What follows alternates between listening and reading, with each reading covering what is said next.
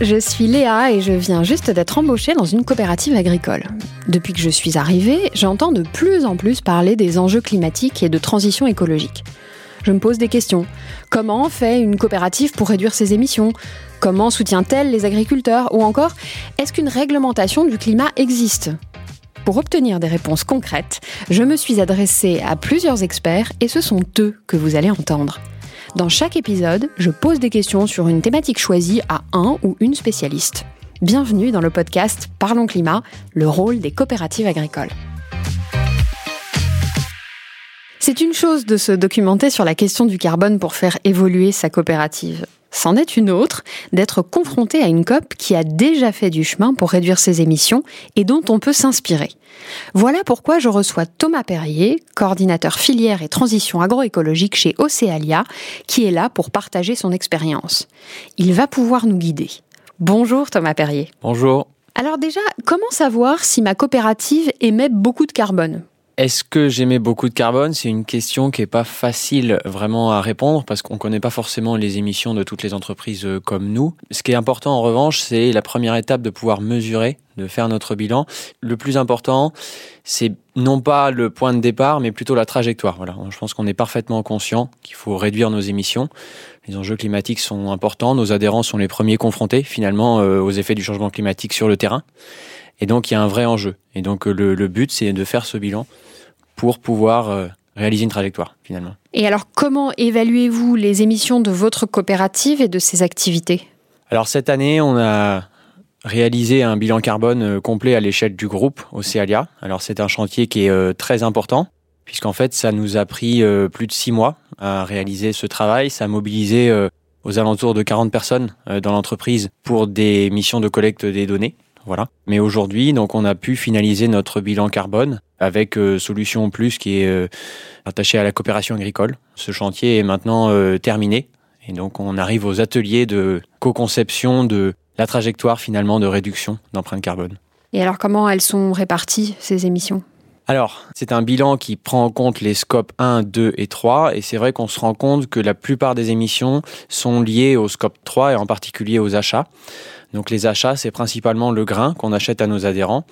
Et puis c'est aussi les achats d'engrais, dans une moindre mesure les achats de produits euh, phytosanitaires.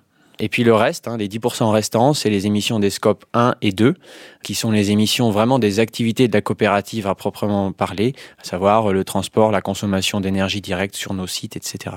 Une fois que vous avez fait le constat, quelles sont les actions que vous menez? Suite à ce bilan, la première des actions qu'on a eu à travailler, c'est de réaliser des ateliers par pôle de la coopérative pour essayer de travailler sur une trajectoire de réduction, donc définir des objectifs de réduction, définir des indicateurs de suivi et puis des actions concrètes qui vont derrière et qui seront suivies euh, dans le temps. Quoi. Donc ça, c'est la première des actions suite à ce bilan carbone, mais on n'a pas vraiment attendu ce bilan carbone pour euh, lancer des actions, puisqu'on a notamment lancé il y a maintenant deux ans à peine notre démarche de transition euh, agroécologique qui s'appelle le sillon responsable, sur lequel vraiment on veut travailler sur euh, le périmètre du scope 3, c'est-à-dire aider nos adhérents à réduire leur empreinte environnementale, tout en préservant le résultat économique des exploitations. Et donc, c'est une démarche qui vise en fait à mesurer la durabilité de l'exploitation grâce à un référentiel que l'on a créé pour pouvoir à la fois réaliser une trajectoire de progrès sur les exploitations,